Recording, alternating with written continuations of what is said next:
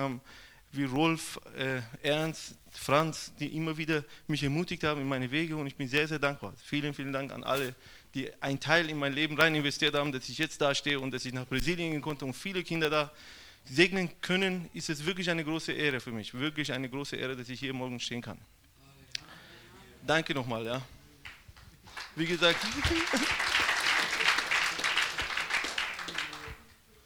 Wie gesagt, mein Name ist Shari, ich komme aus dem Iran. Was Franz erzählt hat, meine Frau ist da hinten, Elisabeth, mit unser kleiner Sohn Elias, die werden auch irgendwann mal nach vorne kommen. Und irgendwann mit 15, 16 habe ich, äh, ich war ziemlich begeistert von Islam eigentlich. Ja. Ich wollte, äh, ich wollte wirklich heiliger sein und, und irgendwie wollte ich immer wirklich Gott ehren und Gott in mein Leben irgendwie verherrlichen. Und irgendwann kam mir tatsächlich diese Gedanken, weil wir sind ja aus Iran und wir kommen ja aus schiitischer Ecke, ich weiß nicht, die, die sich kennen, auskennen ein bisschen. Und irgendwann habe ich schon gemerkt, dass, dass diese ganze Religion total mit Hass, mit Gewalt, weil die ganzen Propheten, wir haben ja noch außer Mohammed, nicht wir, die äh, Schiiten haben, äh, außer Mohammed noch zwölf Propheten, wo sie eigentlich jede einzelne von denen ist in Krieg gestorben. Und irgendwie habe ich gedacht, wenn Gott so grausam ist, dann brauche ich ja gar nicht folgen, ja. Und irgendwie, von meinem Wissen war es einfach, ich komme irgendwann in den Himmel und Gott ist einfach so, dann habe ich falsche Karten gezogen. Oder die ist happy und, und da komme ich einfach rein. Ja? Irgendwie ist es gar nicht an nichts verbunden, an nichts irgendwie, wo man sich drauf verlassen kann, wo man sagen kann, hey, das ist das, was ich mein Leben lang daran halte und es, es ist eigentlich nichts, was man halten kann. Man muss nur einfach sein Leben lang gut sein und hoffen, dass Gott irgendwie irgendwann mal gute Laune hat und guten Mut, wie man sagt, in gutem Mut ist, guten Morgen aufgestanden ist und dann sagt er, okay, komm mal rein. Ja.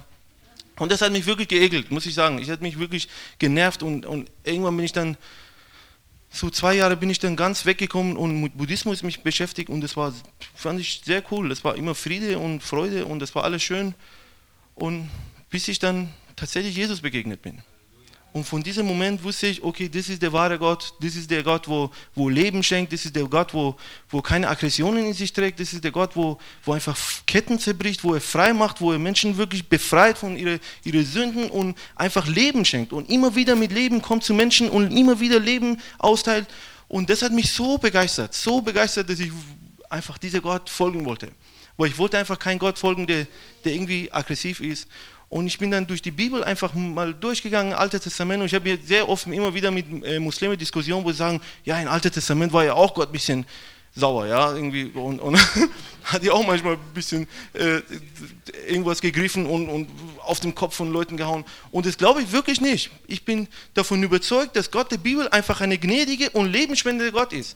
Und durch die ganze Bibel, wenn wir die Gerichte sehen, ist es immer das passiert, wenn die Menschen versagt haben, wenn die Menschen wirklich sich selber in diese ganze Mist und diese Dreck reingebracht haben, hat einfach, das ist einfach nicht mehr Gottes, Gottes Schuld. Ja? Wenn die Menschen sich einfach in, in Verdammnis bringen, wenn sie Menschen einfach Tod über sich äh, bringen und diese Gott nicht folgen und diese Gott der Leben spenden will, dann hat ja auch Gott nicht mehr zu tun. Ich meine, ich kann ja auch Franz jetzt eine Million geben, entweder nimmt er an oder er nimmt es sie an. Wenn er annimmt, dann ist er reich, wenn er nicht dann annimmt, dann ist er einfach nicht reich. Und, das ist, und er kann in seine, ich meine, Gott sei Dank ist er nicht arm, ja, aber da kann er tatsächlich in seine Armut weiterschmachten aber er hätte den Chance gehabt und er kann jederzeit zurückkommen und dieses Geld annehmen. Ja? Und das ist genau wie im Alten Testament mit Gott und immer wenn er wirklich tatsächlich Gericht gebracht hat über die Menschen, ist es nicht so gewesen, dass es einfach aus schlechtem Mut, sondern das hat lange Jahre gedauert. Lange Jahre. Ich meine, ich habe letztens einfach nur berechnet, wie lange, äh, wie lange dieses Volk Israel gebraucht hat, bis sie in Exil kamen. Und das ist mehrere hundert Jahre. Das war nicht, weil wir sehen einfach, wir sehen die Chroniken Samuel und dann, okay, dann zack, zack, zack, zack, das ist vielleicht, wenn man schnell liest, ist man in zweieinhalb Stunden vorbei, ja. Und dann denken wir, okay, die Geduld Gottes ist einfach beruht auf zweieinhalb Stunden, ja. Und das ist nicht wahr. Das hat wirklich mehrere hundert Jahre. Das, ich glaube, das war so um, um 500 Jahren. Und welche von uns hat 500 Jahre Gnade mit jemandem?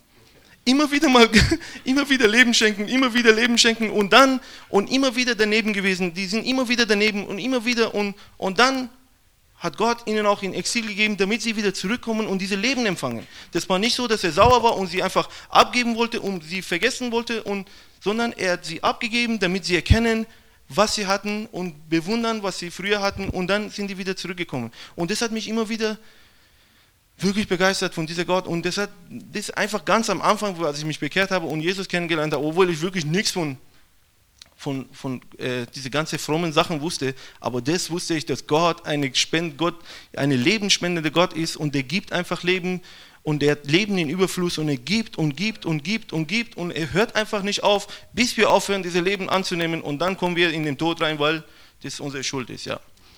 Und ist nicht nur so gewesen, dass Gott tatsächlich ein lebensspendender Gott ist, sondern ist mir dann so ein paar Jahre danach, nicht ein paar Monate danach, eigentlich, ist mir aufgefallen, dass Gott nicht nur eine gebende Gott ist, eine lebengebende Gott, sondern ein Gott ist, der Leben in die Hände von Menschen gegeben hat.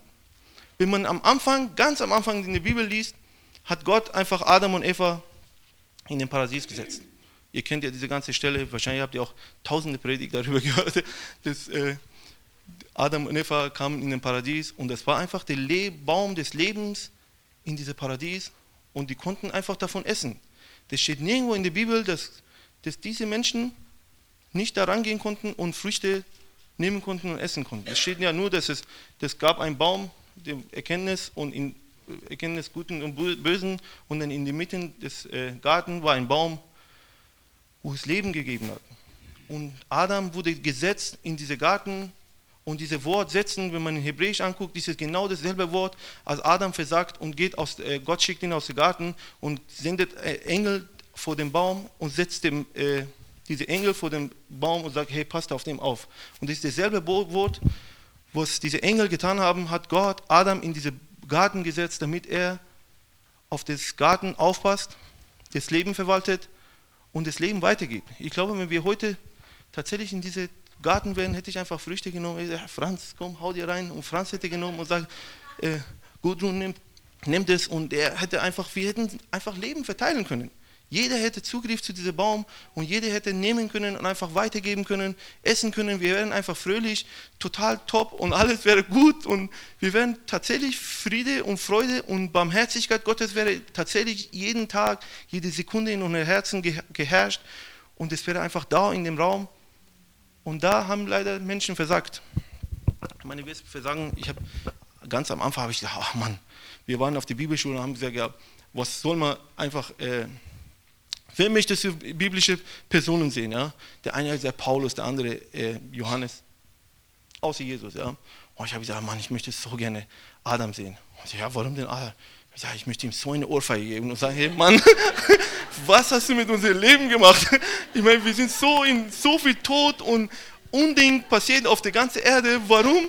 Weil du einfach da nicht deinen Mund halten konntest und diese Frucht in deinen Mund stecken konntest und das war einfach irgendwie total, es war einfach äh, gute Zeiten auf der Bühne. Wir haben einfach auch viele religiöse Witze gemacht, was eigentlich nicht mehr machen würde ja heute. Und dann und man sieht tatsächlich, Gott hat diesen Baum in den Händen von Menschen gegeben, die haben Zugriff gehabt, die konnten einfach den Früchte verteilen. Ich meine, das waren ja nur zwei, aber wenn auch mehrere gewesen wären, hätten das genauso machen können. Und von der Mitte des äh, Gartens ist tatsächlich vier Ströme auf die ganze Erde gegangen und die ganze Erde bewässert. Und Wasser ist immer ein Zeichen und ein prophetisches äh, Bild von, von Heiliger Geist, dass auch tatsächlich in diesem Garten der Heilige Geist geherrscht hat und ist wirklich ausgegangen und Adam und Eva waren Verwalter von diesen Strömen und diese, ich sage, versteht mich nicht falsch, ich sage nicht, dass wir Götter sind, okay?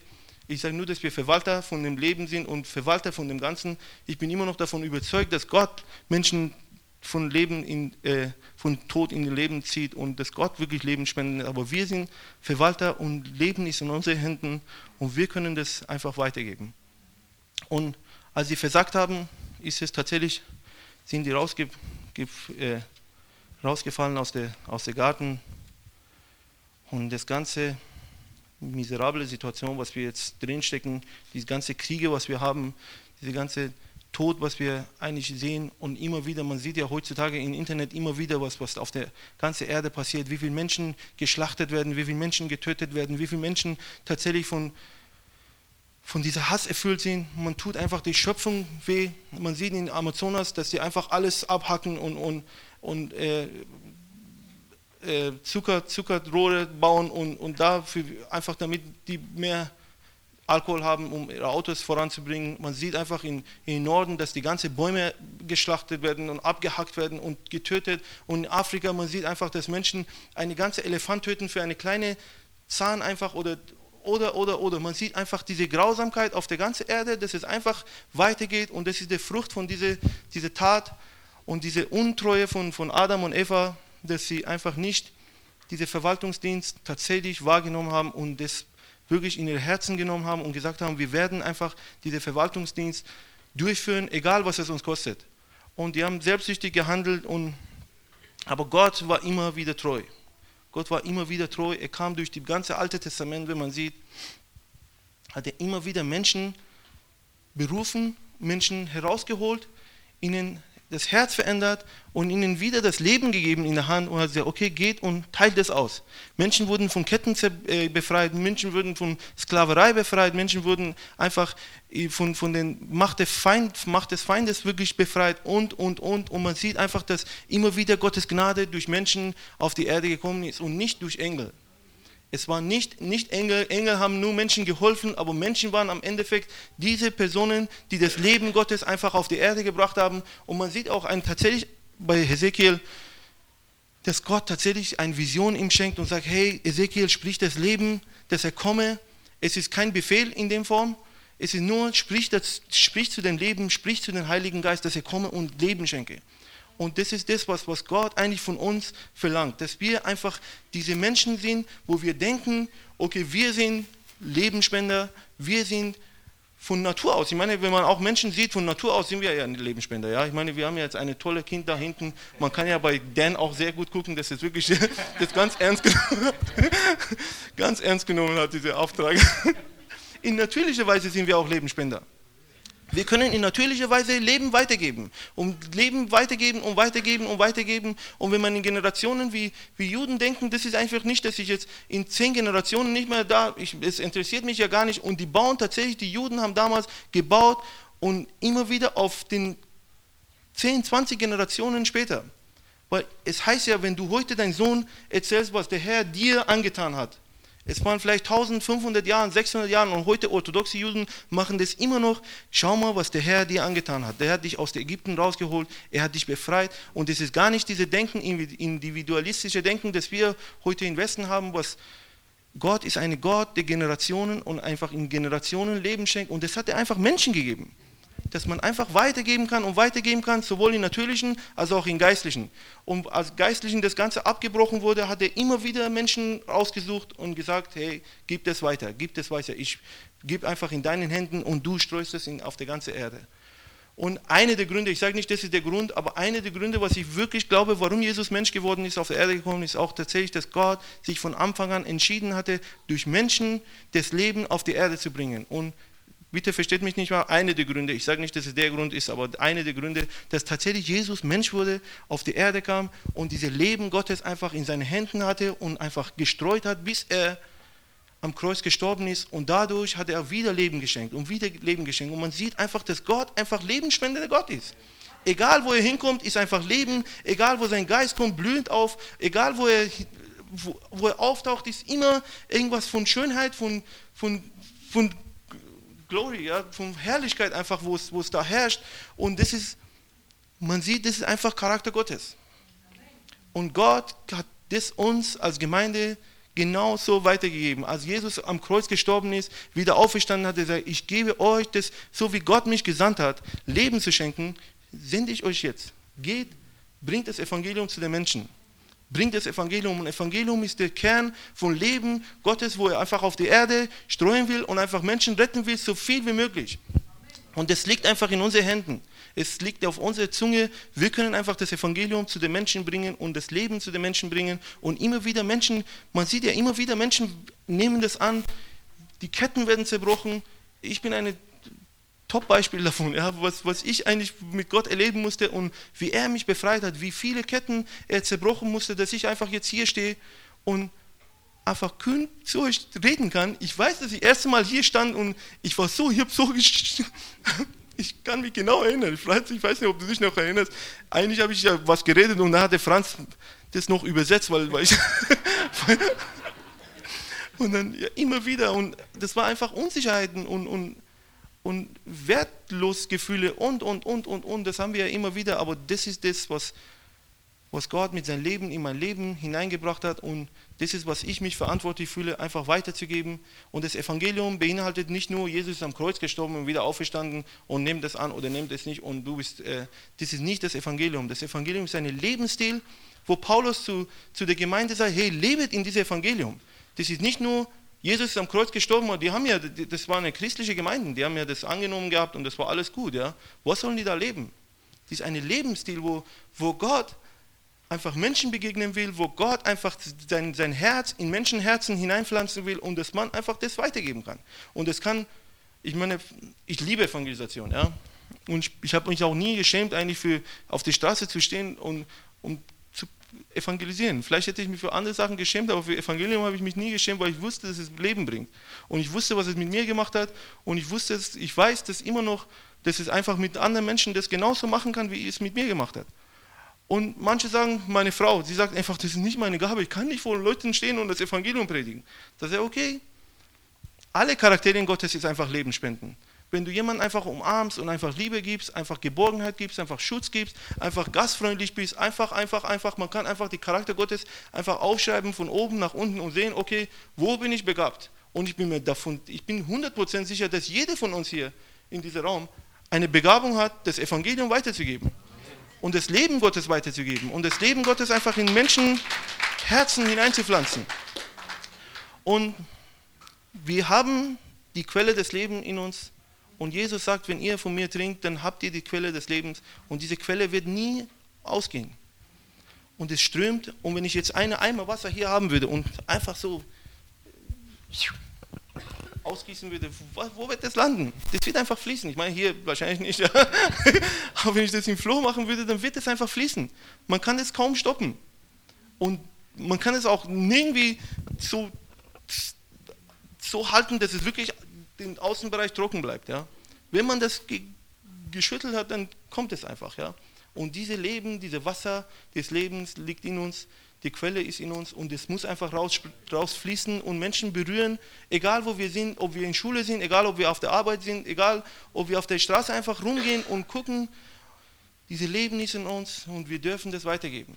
Und ich möchte wirklich ermutigen, mich selber ermutigen, immer wieder. Wenn ich immer wieder diese Predigt mache, dann denke ich immer, Mann, du musst es mehr machen. wirklich, ich meine wirklich von Herzen. Ich, ich mache wir gehen einfach in Brasilien immer wieder auf Evangelisation. In München habe ich das jahrelang einfach jeden Tag vier, fünf, sechs, sieben, acht Stunden waren wir auf der Straße mit Nico, kannst du dich noch erinnern? Und evangelisiert mit Evangelisation explosiv. Und wir haben noch andere Kinder, äh, Jugendliche mitgenommen, wo sie einfach Angst hatten. Und aber ich sehe das immer wieder als ein Schuld, nicht, nicht Schuldgefühl in dem Sinne, dass ich mich schuldig fühle, sondern das einfach irgendwie denke ich, Mann, das sind tatsächlich tote Menschen da drüben. Und ich habe einfach diese Vision, wo von der reichen Lazarus und der arme äh, Mann, wo die einfach in eine Kluft sind und er sagt, hey, ich konnte die sehen und ich, ich weiß nicht, ob das jetzt ein Bild von, von Himmel und Hölle ist oder nicht, ich weiß es gar nicht, ja, aber ich habe mir immer das vorgestellt, ich habe gesagt, Mann, wenn ich in den Himmel ankomme und ich stehe auf dieser Seite und gucke auf der anderen Seite, die Leute brennen und die haben einfach Gott nicht und die schmachten, ich werde mich nicht gut, gut fühlen irgendwie, das ist wirklich total eine Schmerzen für mich und auch für meine Familie. Ich bete jeden Tag, jeden Tag, dass Gott einfach meine Familie rettet, weil ich kann einfach nicht dulden oder glauben, dass ich einfach auf dieser Seite stehe und mein Papa sieht da unten und sagt, hey, geht's dir noch gut? Ah, okay, dann, okay, wir gucken mal, ich gehe und komme wieder morgen und frag dich mal, ja. Das ist einfach Gottlosigkeit, einfach Hass und alles, was Schlechtes auf dieser Erde passiert, in der ganzen Geschichte, ja. Man muss sehen, dass es einfach ohne Gott, dass tatsächlich im Himmel oder nicht in Hölle, in Hölle genau das Gleiche passiert. Genau dasselbe, was, was durch die ganze Geschichte, diese ganze Völkermord und dieses ganze Hass und das ganze Chaos, was geschehen ist, diese Menschen sind alle da oben, die haben ja nicht aufgehört. Ja? Und, und das passiert alles in der Hölle. Und wenn wir tatsächlich das sehen und denken, oh wow, das ist schon ich kann einfach nicht meinen Mund halten, das Evangelium zu predigen. Und das möchte ich auch wirklich euch auf dem Herzen legen. Ich weiß, dass viele von euch das machen, aber die, die das nicht machen, hey, nehmt es an von Gottes, einfach, dass es einfach Gottes Reden zu deinem Herzen ist, dass du aufstehst und sagst, ich möchte meine Begabung benutzen, damit Leute sich bekehren, damit Leute Gott sehen, damit Gott einfach Leute Gottes Herz in sich tragen und wirklich zu der Errettung kommen. Und genau, das ist mein Wort und das machen wir genau auch in Brasilien. Diese, diese Arbeit, was wir jetzt gesagt haben, wir werden einfach jetzt kurz mal wir sind ja in Brasilien, wie Franz gesagt hat, wollten einfach auch mal kurz die Arbeit vorstellen, was wir mit diesen Gedanken, was wir haben, dass wir Lebensspender sind, dass wir einfach in, in Brasilien sind und in ganz, ganz dunklen Bereichen in Brasilien. Wir sind in Sao Paulo. Jetzt mal voraus, kannst du? Sao Paulo ist keine arme Stadt, ja. Ich muss sagen, ich meine, äh, immer wenn wir von Brasilien sprechen, immer wieder mal Leute denken, tatsächlich, da reiten alle auf, auf äh, Pferde. Es gibt Leute, die auf Pferde reiten, aber es ist eine sehr, sehr moderne Stadt. Ist eine der größten Städte der Welt mit mehr als 21 Millionen Einwohnern. Kannst du kurz stoppen? Äh, mehr als 21 Millionen. Das hat der höchste äh, Luftverkehr auf der ganzen Welt. Und dann kommt erst LA. Die, die reichen Leute fliegen einfach von einem Gebäude zu anderen Gebäude und lassen sich gut gehen und die, die ist einfach Taxi-Hubschrauber, ja, und die kommen gar nicht an den Boden an.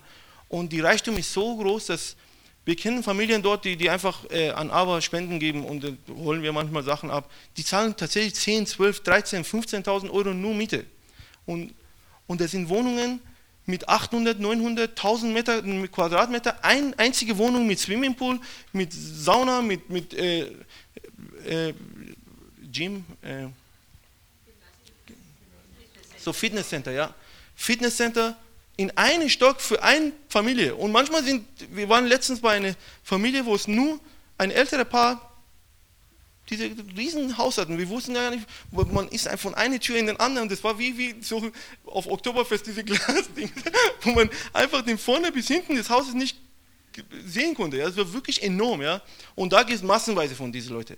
Und von anderer Seite gibt es auch so, solche Sachen, wo man immer wieder merkt, dass man tatsächlich in einem Entwicklungsland lebt, wo, wo Menschen, wo Pferde, ich habe das auch noch nie gesehen, ja, das hat Ellie mal fotografiert, das Pferde aus, tatsächlich aus dem Müll was rausholen. Und diese ganze Armut oder in diese ganzen, ganzen äh, Reichtum sind einfach, gibt es auch so Favelas, wie die so, wie so, so aussehen, die sind so Slumgebiete wo unser Fokus auf der Arbeit, wo alles, was wir erzählen, geht um diese Bereiche und nicht um den reichen Bereich in Sao Paulo. Und das sind sehr, sehr arme Leute, die verdienen manchmal bis zu, wenn die überhaupt verdienen, so 200, 250 Euro. Das ist der Mindestlohn in, in Brasilien. Die verdienen so wenig und die meisten, die davon Schaden nehmen, sind die Kinder. Die Kinder, weil entweder die meisten Familien haben keine Väter. Äh, wir kennen Familien mit neun, neun Kindern von neun verschiedenen Vätern. Und sieben, sieben verschiedene Väter, sechs Kinder für drei verschiedene Väter. Das ist immer wieder, und die Väter sind gar nicht da. Die haben nur gezeugt und sind dann weggegangen. Und, oder sie sitzen sich am Bar und trinken. Und die meisten Frauen arbeiten und versuchen irgendwas zu machen. Und die verdienen dann sehr wenig. Und dadurch, dass keine zu Hause ist, sind die Kinder einfach auf der Straße. Ja? Die verbringen die ganze äh, Zeit auf der Straße. Und von UNESCO heißt es zweieinhalb Millionen äh, Straßenkinder auf Sao Paulo. Aber das ist ja nur so gemeint, dass, dass diese Kinder, die zwölf mehr als zwölf Stunden auf der Straße sind, heißen die für UNESCO Straßenkinder. Aber für uns sind es tatsächlich die Leute, die auf der Straße schlafen, sind äh, Straßenkinder. Und wir nehmen einfach, sonst kann man eigentlich in fast alle Favelas sagen, alle Kinder sind Straßenkinder, was nicht ist. Weil die haben ein Dach über dem Kopf, die können am Abend nach Hause gehen, aber die meiste Zeit ist, sind die auf der Straße.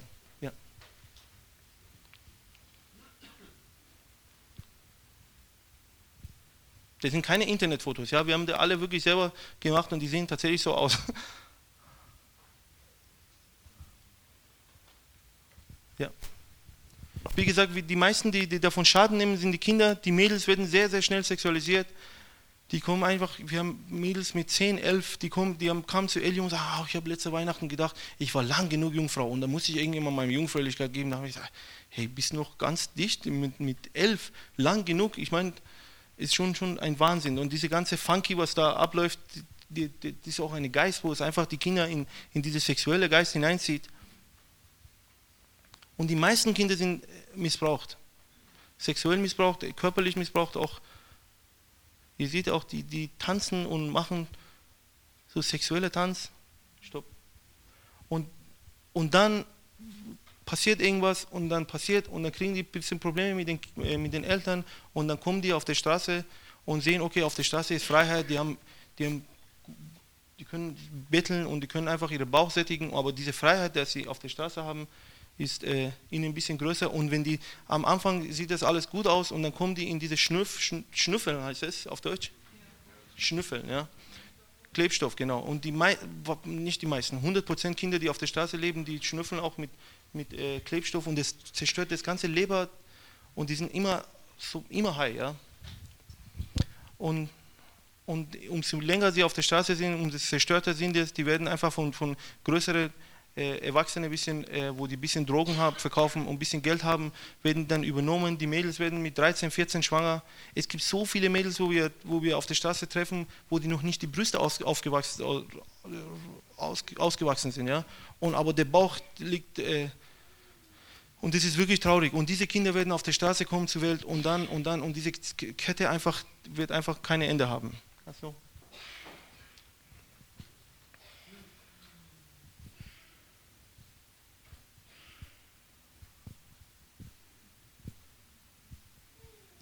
manche nehmen auch Crack, äh, Pulver, was eigentlich sehr günstig kostet, kostet so äh, drei, vier Reais, was so ungefähr eineinhalb Euro kostet. Wenn die wirklich ein bisschen genug äh, ge gebettelt haben und gestohlen haben, dann können die auch so Pulver vom Crack, äh, eigentlich schon gerauchte Crack, dann dem Pulver, das ein bisschen mehr heil macht als, als dieser Klebstoff.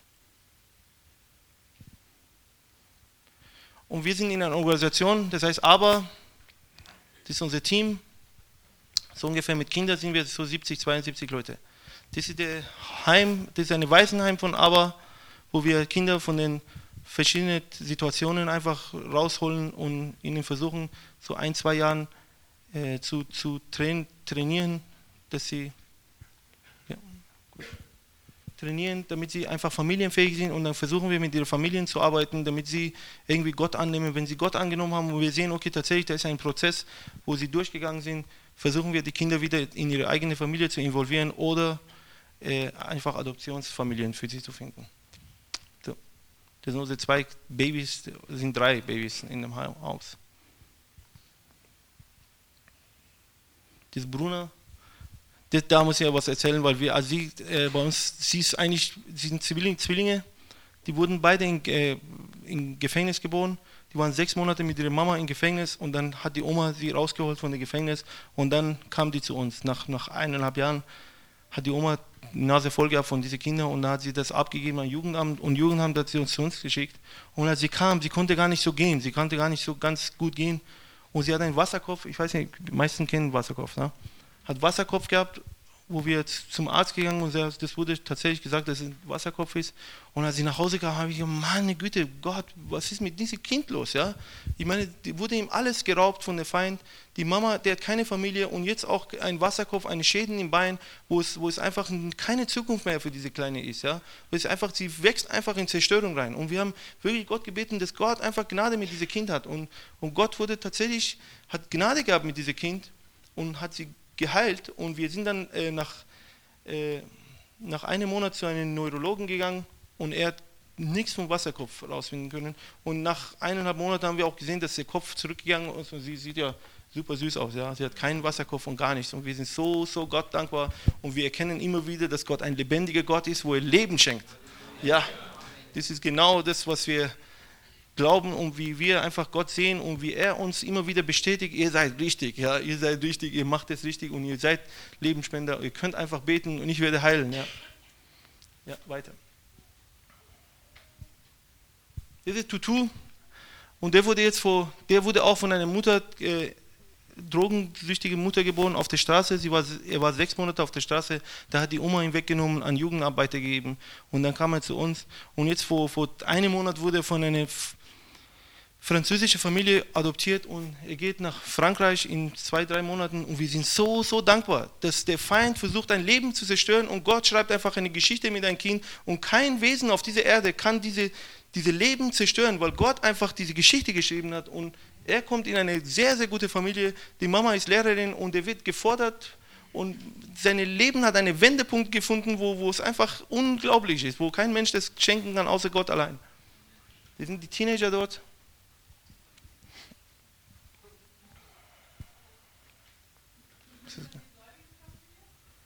Äh, das ist Katholik, katholische Familie, ja.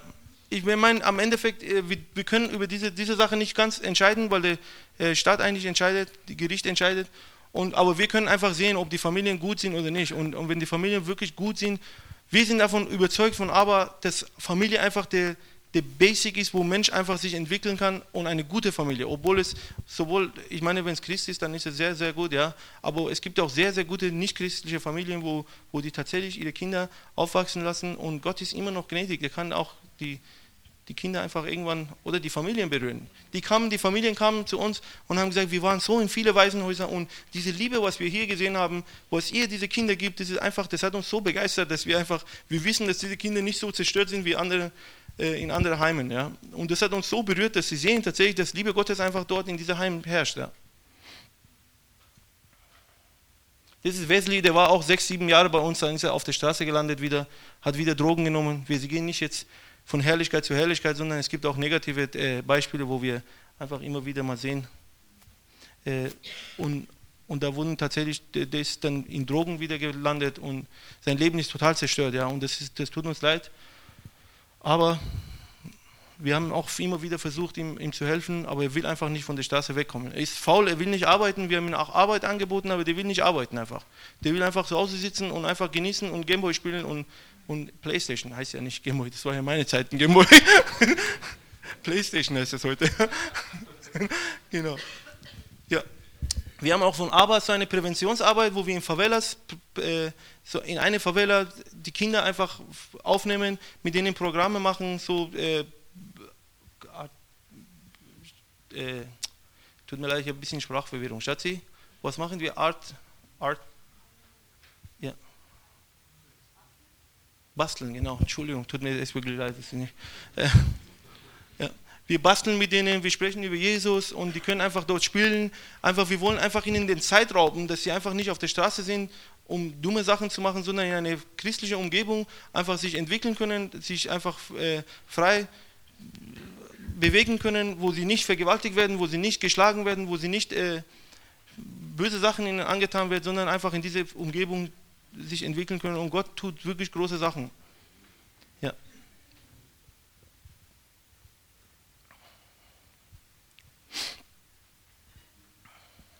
Ja, das ist Elli mit der noch schwanger.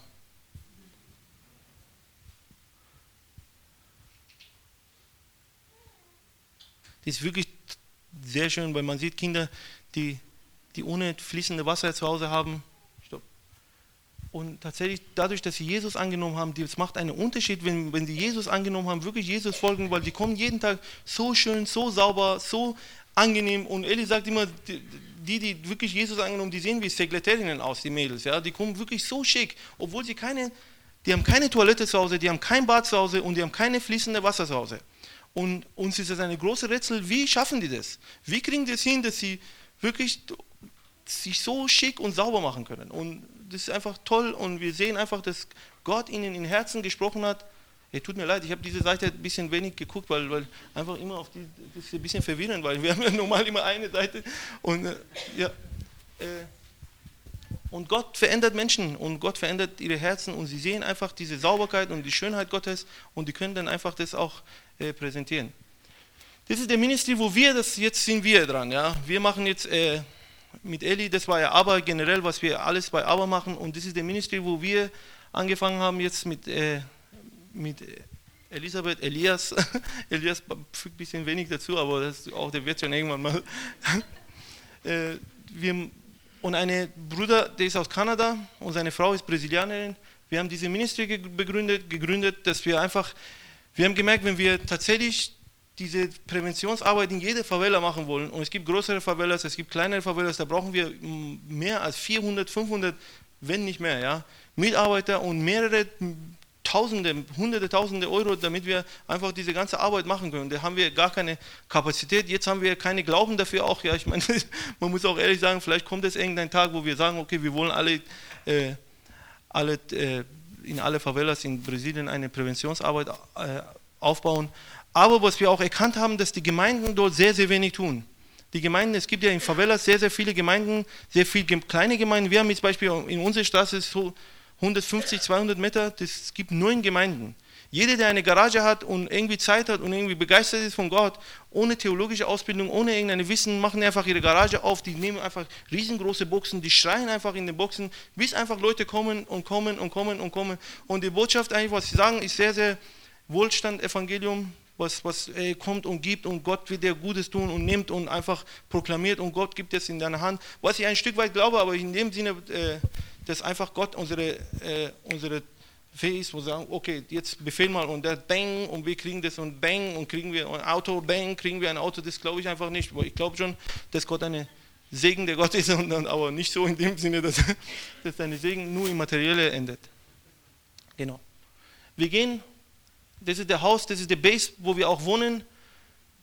Stopp kurz das war der Haus, wo wir auch wohnen und wir, wir, werden einfach, wenn wir zurückgehen, das Haus anfangen, wo wir auch so eine Präventionsarbeit in den Favela, wo wir sind, anfangen werden, wo die Kinder kommen können und sich, äh, genau so wie, wie, ich gesagt habe, sich entwickeln können und einfach spielen können, Botschaft von Gott hören können.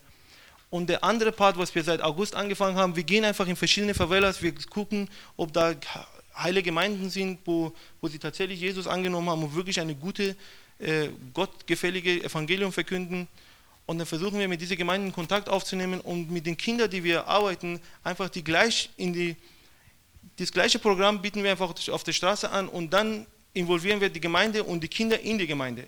Damit die Kinder einfach in die Gemeinde kommen von Anfang an, wo wir einfach drei, vier Monate in so einem äh, Favela sind und diese Frucht, Anfangsfrucht, die Gemeinde geben und sie trainieren, äh, wie sie diese Arbeit mit den Kindern machen können und dann werden die das weiterführen. Und wenn das klappt, was wir hoffen, bis jetzt hat es geklappt, was noch weiter klappt, dann können wir tatsächlich mit sehr wenig Kosten und wenig Mitarbeiter können wir tatsächlich Sao Paulo erreichen in ein paar Jahren, wo die Gemeinden einfach die Kinder übernehmen und einfach sie das, was wir mit viel Kosten machen können, weil die haben ja die Räumlichkeiten, die haben ja die Personal und, und dann können wir einfach das weiterführen. Und wir evangelisieren dann, genau. So sieht es aus. Wir machen Spiele, wir machen äh, wir verkünden äh, das Evangelium. Aber es geht viel mit Spielen. Wir spielen wirklich viel. Fußball spielen, was ich nicht gut kann, ja, aber es muss mich immer wieder überwinden und diese. Franz wäre dort besser angekommen als ich. genau. Hier ist der Haus bei Renovierung. Da bin ich auch nicht so gut begabt, aber äh, es hat schon geklappt irgendwie. genau, so. So sind wir am Ende angekommen. Wir danken euch erstmal. Und unsere Bitte an euch. Wir, wir wissen, wir wisst, ich meine, ich weiß nicht, ob ihr wisst oder nicht, Brasilien ist eigentlich ein sehr katholisches Land. Und durch die Sklaverei, was da äh, vor Jahren da reinkam und die wollten, die katholische Kirche wollte die äh, Sklaven auch irgendwie erreichen, haben die auch die, ihre Religion übernommen was die mit, von Afrika mitgenommen haben, diese äh, Voodoos und das Ganze, das wurde verwandelt in Makumba, wo es auch in die katholische Kirche sehr, sehr involviert ist. Das ist einfach sehr, sehr äh, mit, miteinander ein Mix, wo, wo, man gar nicht weiß, ob das jetzt katholisch ist oder ist es jetzt äh, so spirituelle Sachen, dämonisierte Sachen. Und die meisten von diesen Kindern, weil die meisten, die in Favelas sind, äh, Schwarze, die in diese äh, Favelas sind, und die meisten haben irgendwo eine Wurzel in diese Makumba. Entweder haben die eine Oma oder eine Tante oder eine Cousine oder irgendjemand, der in diese Makumba-Geschichte immer äh, rein involviert ist. Und da merken wir auch immer wieder eine, eine ganz starke Kraft, die gegen uns ankommt, wo wir immer wieder dagegen kämpfen müssen, wo wir immer wieder mal, wir sehen einfach, dass die Leute, wenn wir auf der Straße beispielsweise Kinder holen wollen, da, da kamen tatsächlich Hexen und sagen, hey, ihr könnt einfach diese Kinder nicht wegnehmen, die sind meins. Und, und das ist immer wieder ein Kampf zwischen Evangelium und diese, äh, diese Makumba und diese spirituelle Sachen, wo wir einfach Gebet brauchen, wo wir einfach Schutz brauchen von, von Gott, von, von den Gemeinden, wo sie einfach uns mittragen, bis wir die Gemeinde in Brasilien so ermutigt haben, dass sie hinter uns stehen. Weil wir haben sehr viele Gemeinden in Schweiz, in Kanada und in Amerika. Jetzt fangen wir in Deutschland an, einfach Gemeinden zu suchen, wo sie mit uns stehen und einfach sagen, okay, wir sind mit euch und wir werden einfach für euch beten, dass dort in diesem Land, wo einfach super schönes Land ist, wo die Dunkelheit herrscht, dass Menschen wirklich gerettet werden, Menschen tatsächlich zu der wahren Gott kommen und nicht denken, nur weil sie, weil sie denken, dass sie an Jesus glauben, dass sie tatsächlich glauben. Man sieht sehr, sehr viel Religiosität in, in Brasilien, wo es einfach auf dem Auto groß steht, Gott ist meine, meine, äh, meine Freude und Gott ist, meine, meine, Gott ist treu und der Herr, alles was ich habe, habe ich aus der Hand des Herrn genommen und dies und das und das. Und jeden, die du einfach erzählst von Gott, jeder kann dir das Evangelium von 0 bis 100, von A bis Z einfach erklären aber da ist keine Nachfolge tatsächlich. Das ist nur, ein, nur ein, eine religiöse Sache, wo sie wissen, von die von Grund auf einfach aufgenommen haben, okay, Gott ist, ist am Kreuz gestorben und, und, und, und, und. Und da wollen wir einfach diese Menschen begegnen, ihre Herzen verändern, dass sie wirklich Nachfolger Jesu werden. Dass sie sagen, okay, wir stehen auf und wir werden einfach für unser Land auch kämpfen. Und wir wollen einfach auch Gemeinden da äh, involvieren, dass sie auch mit uns stehen, einfach um dieses Land zu erreichen. Und da, bis wir das hingekriegt haben, möchten wir euch als Gemeinde bitten, dass ihr für uns betet, dass ihr einfach jedes, jedes Mal, wenn ihr an uns denkt, einfach mal ein Gebet nach oben schmeißt und sagt, hey Gott, hab mit denen Gnade und lasst einfach diese Kinder gerettet werden. Lasst diese Kinder dich annehmen, dich sehen, deine Schönheit sehen und deine Schönheit in ihre Herzen aufnehmen. Und, und dann glauben wir auch, dass die nächste Generation dann viel heiler und viel schöner und viel gottseliger einfach sein wird, wo wir das ganze Land durch Kinder erreichen können. Und das ist unsere Bitte an euch. Und wir möchten einfach, wenn ihr Informationen, mehr Informationen braucht, wir haben so Flyer hier äh, über die Geschichte von Aber. Wir haben auf Portugiesisch auch ein paar, wo, wo, ihr einfach sehen könnt, das ist unsere Flyer, wo ihr einfach, wenn ihr das, das Werk einfach unterstützen wollt, finanziell, äh, gebetmäßig, was wir wirklich sehr dringend brauchen, äh, Gebet, mehr als Finanzen, Gebet.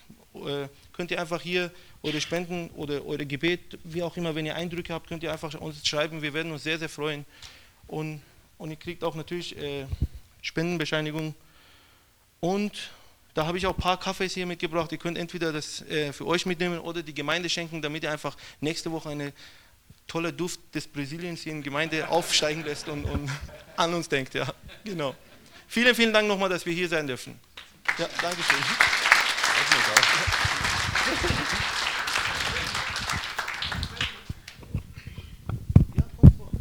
Bist du schon fertig ja, mit dem Stillen? Damit ihr die Eli und Elisa, äh, äh, Elias. Elisabeth und Elias einmal seht. Das ist ein richtig hübscher. Der, der Shari, er kann Persisch, er kann Englisch, Deutsch kann er und Portugiesisch alle vier Sprachen sprechen und das verwirrt mich sehr, sehr, sehr. Ich bin ja keine so richtig mächtig und das, ja, aber ist halt nur das, nur das gewesen. Wenn okay. ich was falsch gesagt habe, bitte entschuldigt mich und, und vergib mir in eure Güte. Und ich glaube, er hat es gut gemacht, oder?